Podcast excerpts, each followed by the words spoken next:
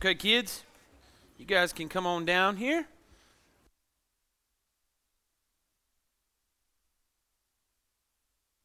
There we go. All right. Okay.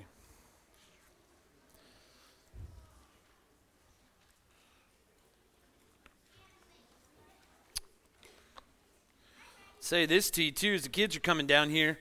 Uh, we like hearing kids in the service, so don't ever feel bad if that baby's talking or anything like that. Bring it on, okay? That baby ain't bothering nobody. So that's that's a sign of a good church and a healthy church. So always remember that, okay?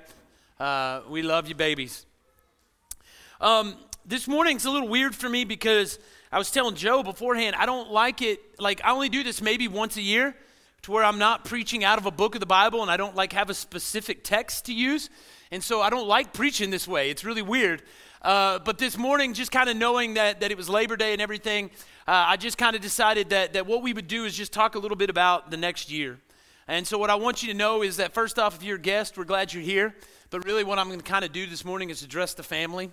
Is going to address those of you who, who go to this church or attend this church, or maybe you're thinking about attending this church. This will be a good sermon for you. But just to kind of talk about uh, where I think we need to head uh, in the next year, because my mindset, I don't know if yours is like this, but mine is, is that after Labor Day is when the year starts for me, right? Especially if you live in a small town because everything kind of revolves around school. And so January is never the new year for me. It's like, this is the new year for me. This is kind of when everything's going. And so for the next year, uh, I'm talking about from, from now until May. But just to tell you about last year, man, uh, nobody really knew what to expect last year as we kind of got going again and as things kind of took off. But God was so good uh, to this church. Uh, he was so good to this church. Uh, I, I, still just uh, can't get my mind around the fact that we met in the gym there for a little while. Nobody showed up, and then we came back in here, and everybody was just like dying to get corona, I guess, because the first Sunday back, like the balcony's packed. And I'm like, I thought y'all would have spread out a little bit more, but now y'all just went up there anyways, right? Uh, and, and it was just like we just kept growing. And so, like, like, God was so good to us. By the end of the year last year, we had so many kids up here on Wednesday nights that that we were all pulling our hair out, right? The last night of the year, we had a fight. It was great. Um, I mean, the very last night, it was awesome. Me and Dustin were like, oh my gosh. Um, the student ministry grew. Joe, I think I'm right, but last May, the last night of the year was your highest attended night, correct? I think so. And usually you shrink as the year goes on. Joe just grew. All right. We got to go to church camp this year. We missed it. Got to go back, and uh, it was cool to be able to go back and do that again. Uh, uh, by God's grace, we got these new screens in this year. We are able to do some painting here in the church. Um, and so it's just been a good year. It's been a good summer. And God's really been good to this church. Uh, our attendance is up. We averaged 170 through the summer.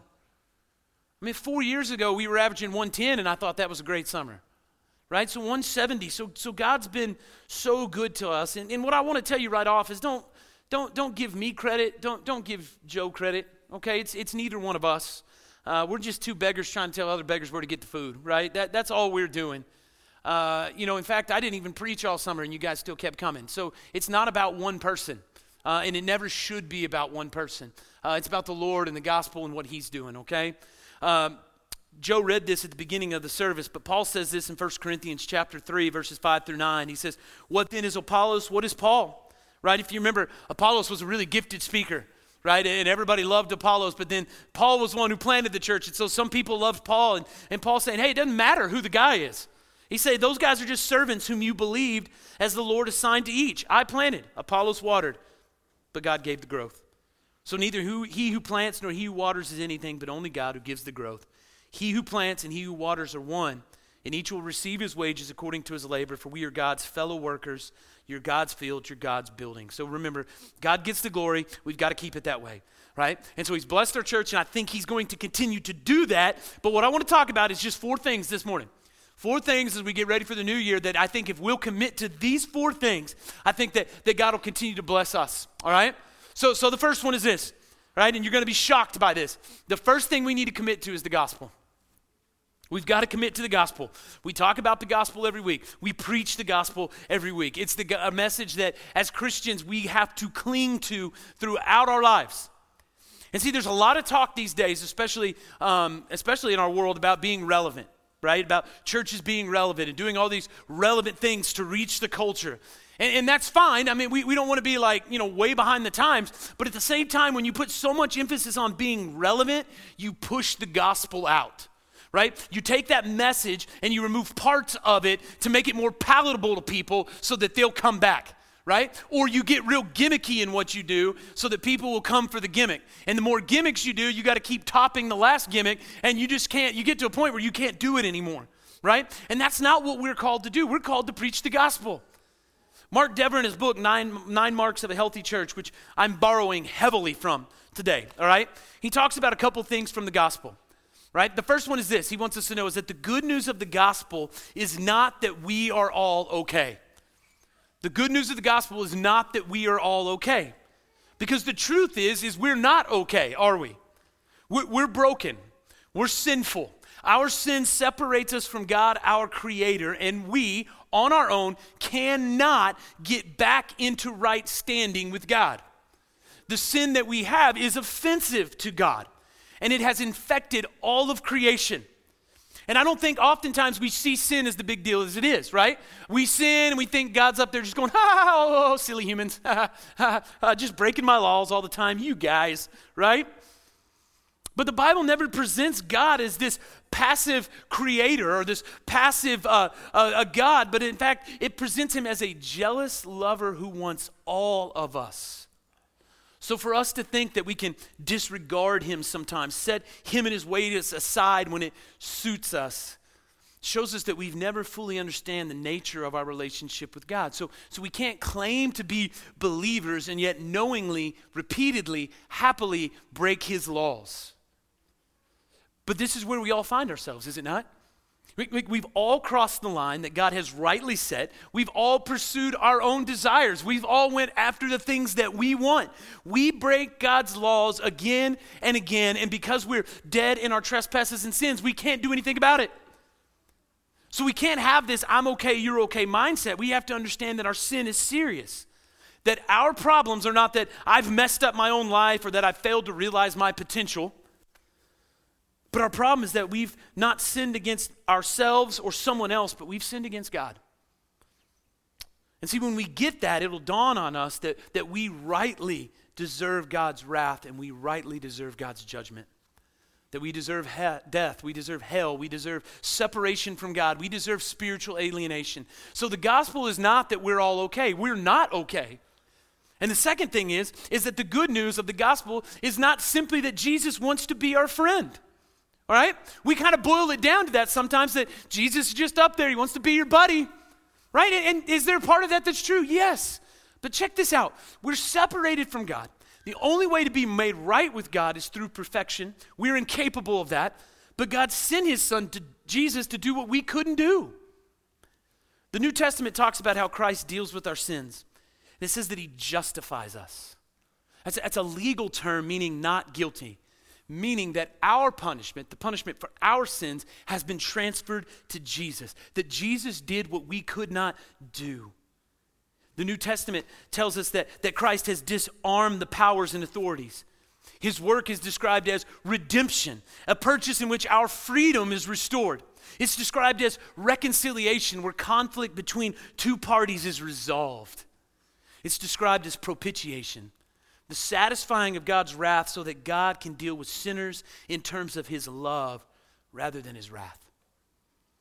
Mark Dever says there's no getting around the fact that at the center of Christ's ministry was his death on the cross. And at the heart of that death was God's certainly, certainty that he was effectively dealing with the claims of both his love and his justice. So when I say that the good news of the gospel isn't simply that Jesus wants to be our friend, you see what I'm saying? To say that Jesus is just our friend is just to give him minor praise because, as you can see, he is so much more than that. He was the lamb that was slain. He's our redeemer, the one who made peace between us and God. And he's taken our guilt upon himself and he's conquered our most deadly enemy and he's satisfied the well deserved wrath of God for us. And a message like that then calls for a radical response from us. So the gospel isn't an additive that you can make your already good life better, right? It's not like sugar you can throw in your coffee, just kind of sweeten the pot a little bit. It's a message of wonderful good news for those who know and realize their desperation before God. And what's required of us is repentance and belief to turn away from our sin and turn towards Jesus. I've used this illustration a bunch, but it's so good. You're in a room with two walls. On one wall is your sin, on the other wall is Jesus. It's turning your back on your sin and turning to Jesus. It means we renounce our sin. We turn away from it. We don't cradle it. We don't rock it. We don't hold on to it. We turn away from it and we trust Jesus. And then we believe. And that's not just mentally saying, Yeah, I believe, right? We, we, can't, un- we, we can't satisfy God's demands on our own. So no matter how morally we live, we can't trust in ourselves even a little bit. We have to rely on God fully and trust in Christ alone for our salvation. Then, you and I take the message of the gospel and we proclaim it. The gospel is ultimately news that's proclaimed. It's not news about what you've done, it's news about what Jesus has done for us. So, if we're going to be the church that God's called us to be, then we have to take the good news of the gospel as our only hope. It's the only hope for this community. It's the only thing that's going to right wrongs. It's the only thing that can bridge divides in the community. It's the only thing that levels the playing field where people from all walks of life can come together because the ground's level at the foot of the cross. Amen? We're all a bunch of bad guys who need Jesus, and that's what the gospel does. So we have to be committed to the gospel, right? That's the first one. Here's the second one. The second one is we need a, a commitment to biblical theology. To biblical theology.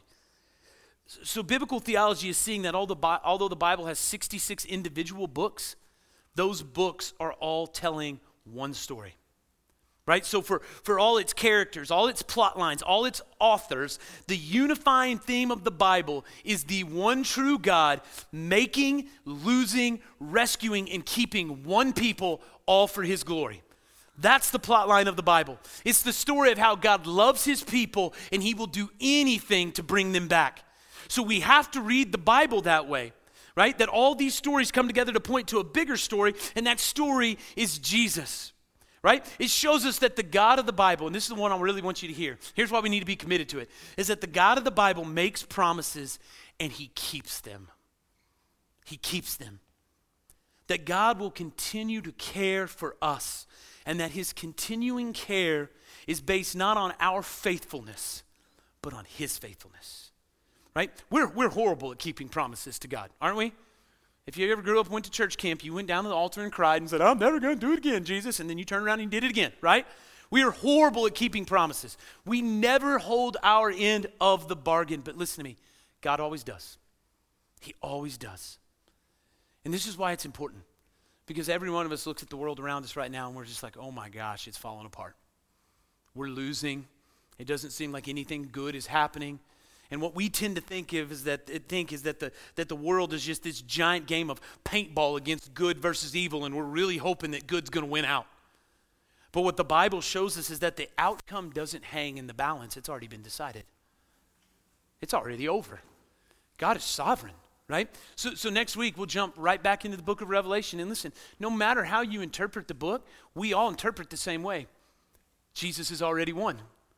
Jesus has already taken a people, created a people, preserved a people, and he'll carry that people through to the end. That Jesus wins the day. So every time you read the Bible, you read it knowing that God is a promise keeping, faithful God, and He has said from the beginning that He will keep His promises, and He's promised that one day He will come back and He will wipe away every tear from every eye, and He will right all wrongs. So we maintain a commitment to the gospel to the good news of what Jesus has done. But then we remember biblical theology and that the outcome doesn't hang in the balance. And then those two things lead us to the third thing. The third thing is a commitment to the local church. A commitment to the local church. I'm a big church guy. I love the church. Charles Spurgeon put it this way He says, Give yourself to the church. You who are members of the church have not found it perfect, and I hope you feel almost glad that you have not. If I had never joined a church till I had found one that was perfect, I would never have joined one at all. Amen.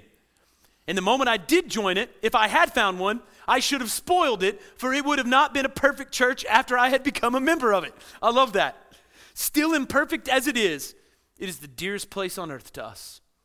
All who have given themselves to the Lord should, as speedily as possible, also give themselves to the Lord's people. How else is there to be a church on the earth? If it is right for anyone to refrain from membership in the church, it is right for everyone. And then the testimony for God would be lost to the world. I love that line that the church is the dearest place on earth. See, the local church, this gathering we have right here, is an amazing gift that God gives us. And He expects us as followers to be committed to the church. After Jesus rose from the dead, He appeared to the disciples, right? And He had this long conversation with Peter. If you remember, at this point, Peter denied Jesus three times. He was kind of hanging his head. And, and I love it because Jesus pulls him aside and he has a little talk with him. And in John chapter 21, verses 15 through 19, listen to what Jesus says. When they had finished breakfast, Jesus said to Simon Peter, Simon, son of John, do you love me more than these? And he said to him, Yes, Lord, you know that I love you. He said to him, Feed my lambs. He said to him a second time, Simon, son of John, do you love me? He said to him, Yes, Lord, you know that I love you. He said to him, Tend my sheep. He said to him a third time, Simon, son of John, do you love me? And Peter was grieved because he said it to him a third time, Do you love me? And he said to him, Lord, you know everything. You know that I love you. And Jesus said to him, Then feed my sheep. Truly, truly, I say to you, when you were young, you used to dress yourself and walk wherever you wanted. But when you are old, you will stretch out your hands, and another will dress you and carry you where you do not want to go. This he said to show by what kind of death he was to glorify God. And after saying this, he said to him, Follow me. So, three questions from Jesus, three responses from Peter. And after this, Peter was ready to put his love into action and to care deeply about the flock of God. And I think we all like Peter in the Bible, don't we? Because we're all just like him. We are just like him. We are all filled with so many good intentions and botched follow throughs.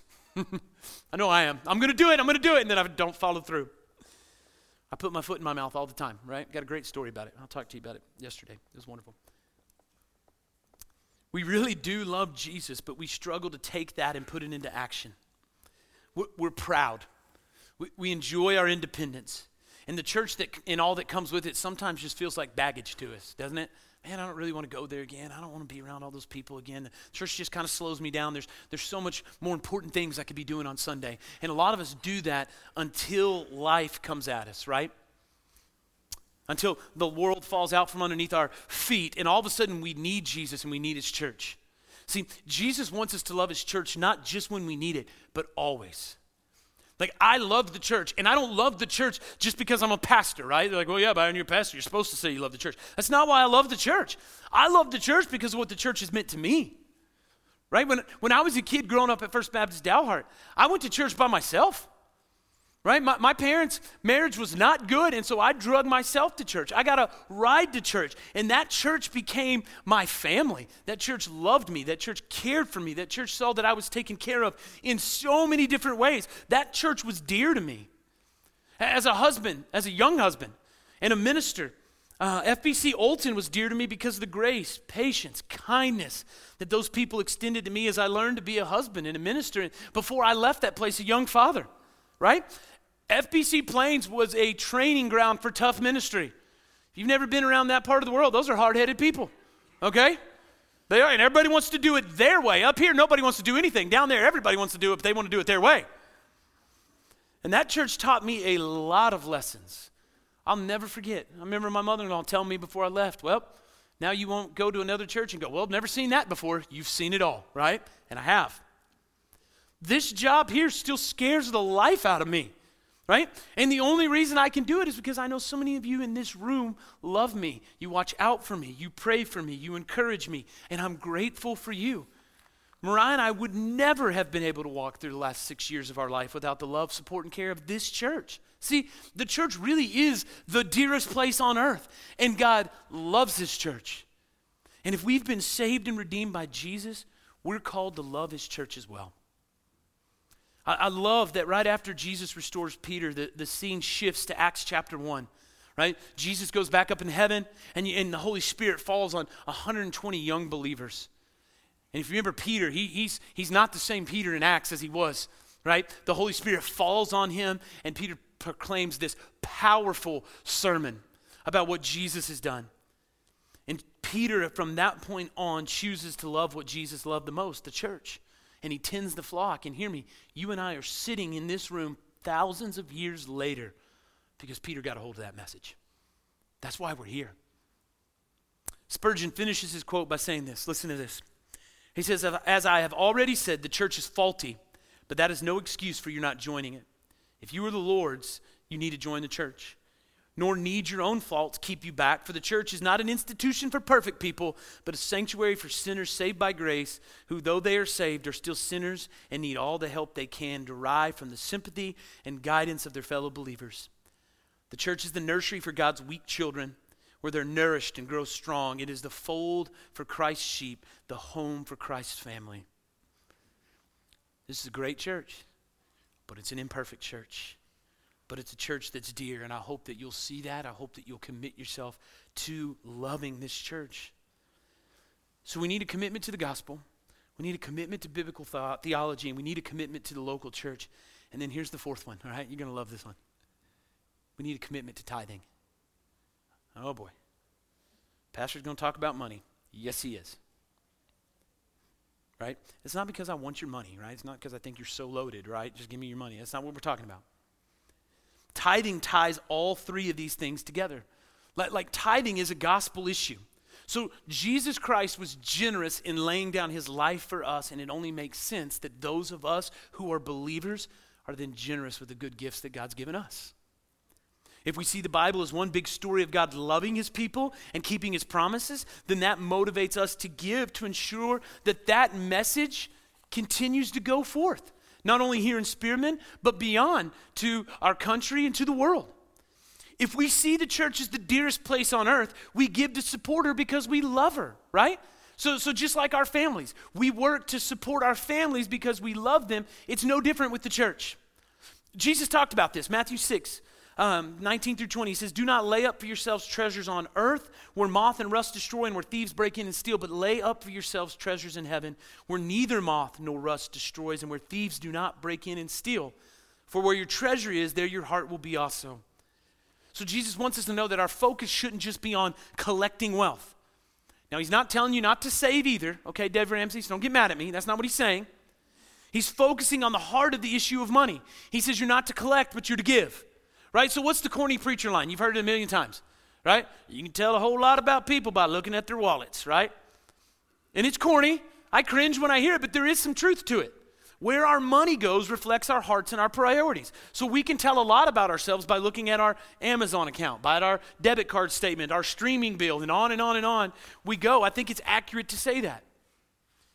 And I think what happens a lot of times in church is that we develop this mindset that says uh, it's kind of consumeristic, right? So if the church does what I want it to, then I'll give. If they don't do what I want it to, I'm not going to give, right? And we're guilty. I've been guilty of that. And to be honest, over the last few weeks, Joe's been working really, really hard, uh, trying to get some budget stuff taken care of and just really uh, doing a wonderful job with that. And one of the things that we've both realized is I don't think most people in church even know how a budget works right? So, just real quick, a little budget 101 for dummies, all right? If we set a budget of $400,000, it doesn't mean that there's $400,000 in the bank.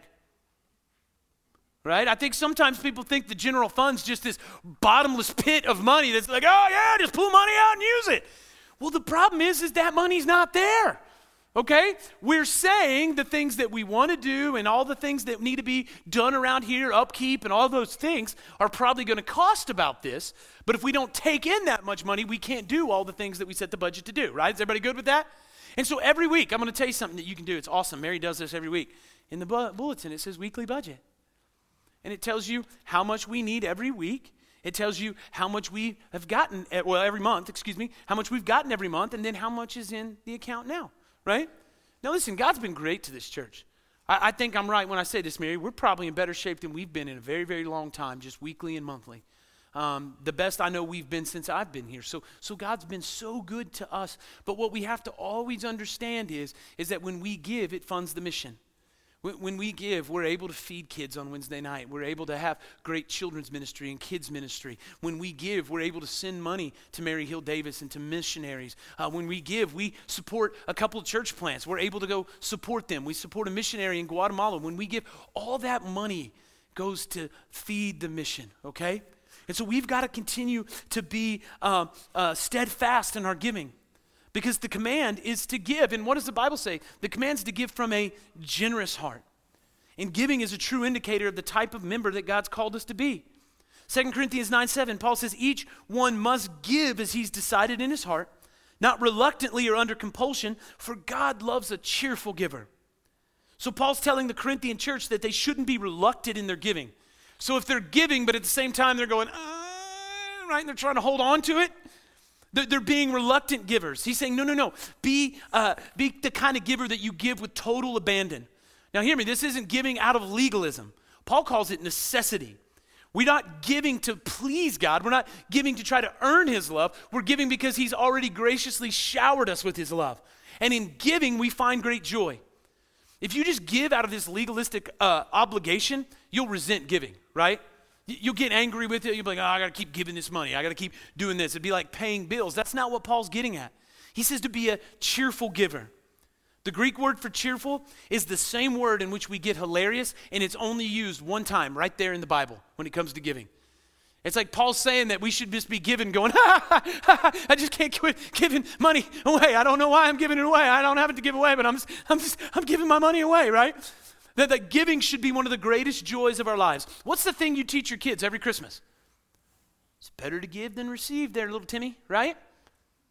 And that's the truth. There is great joy in giving. And it's the same with church. We, are to give. We don't withhold our tithe, we give. So we give not out of this legalistic checklist, but out of the joy for what God has done for us in Jesus Christ. Okay? So, four things. We need to be committed to the gospel, to biblical theology, to the local church, and to giving. And so, as we, we kind of wrap up this morning as we enter a new year, what, what area of your life is God working on? Maybe you came in here today and you've never heard the gospel. Maybe you've never heard it said that you're not okay, that you need a righteousness outside of yourself. And maybe today, as we talked about what Jesus has done, something's happened in your heart and the Holy Spirit is calling you to Himself. Today, don't leave here without talking to somebody and getting that taken care of. Some of us, like we looked at last week, we just need to work out our salvation. Man, we're already saved. God's already done the work. Now we just need to unpack it. We need to swim in it. We need to really figure out what it means to be a follower of Jesus Christ.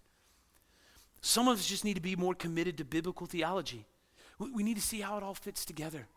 We just need to take a deep breath as we look at the world around us and go, okay, it looks crazy, but the outcome doesn't hang in the balance. God's already won.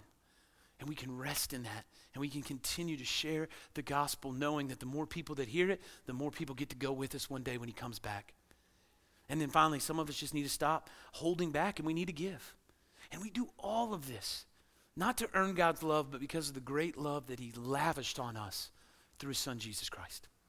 So, would you pray with me this morning? Father, I thank you for this day, and I thank you for this church, and I thank you so much for, for what, what you've done and how good you've been to this church. And we just ask that you just continue to bless us. Father, I pray that we would keep the main thing the main thing, and that would be the good news of the gospel of Jesus Christ, that every week that would be the message we proclaim. Not, not, some, not some gimmick um, that we don't get lost in just trying to be relevant, but that we would proclaim with boldness the good news of the gospel. Father, help us all to rest in your promises. The outcome doesn't hang in the balance. You've already won. So help us to remind ourselves of that. Help us to be committed to this church and to love this church. And although she's not perfect, Father, it is a dear, sweet place, and that it become a place that we sink our lives into, and that lives be transformed and changed in this place because of the love of its members. And finally, help us all just have a commitment to giving. Um, Father, not just to the church, but just in our lives, Father, to give to others and to care for others. I thank you so much. I thank you for the, the folks that are here this morning. I pray that you be with us now as we stand and sing. And it's in your name we pray. Amen. Would you please stand?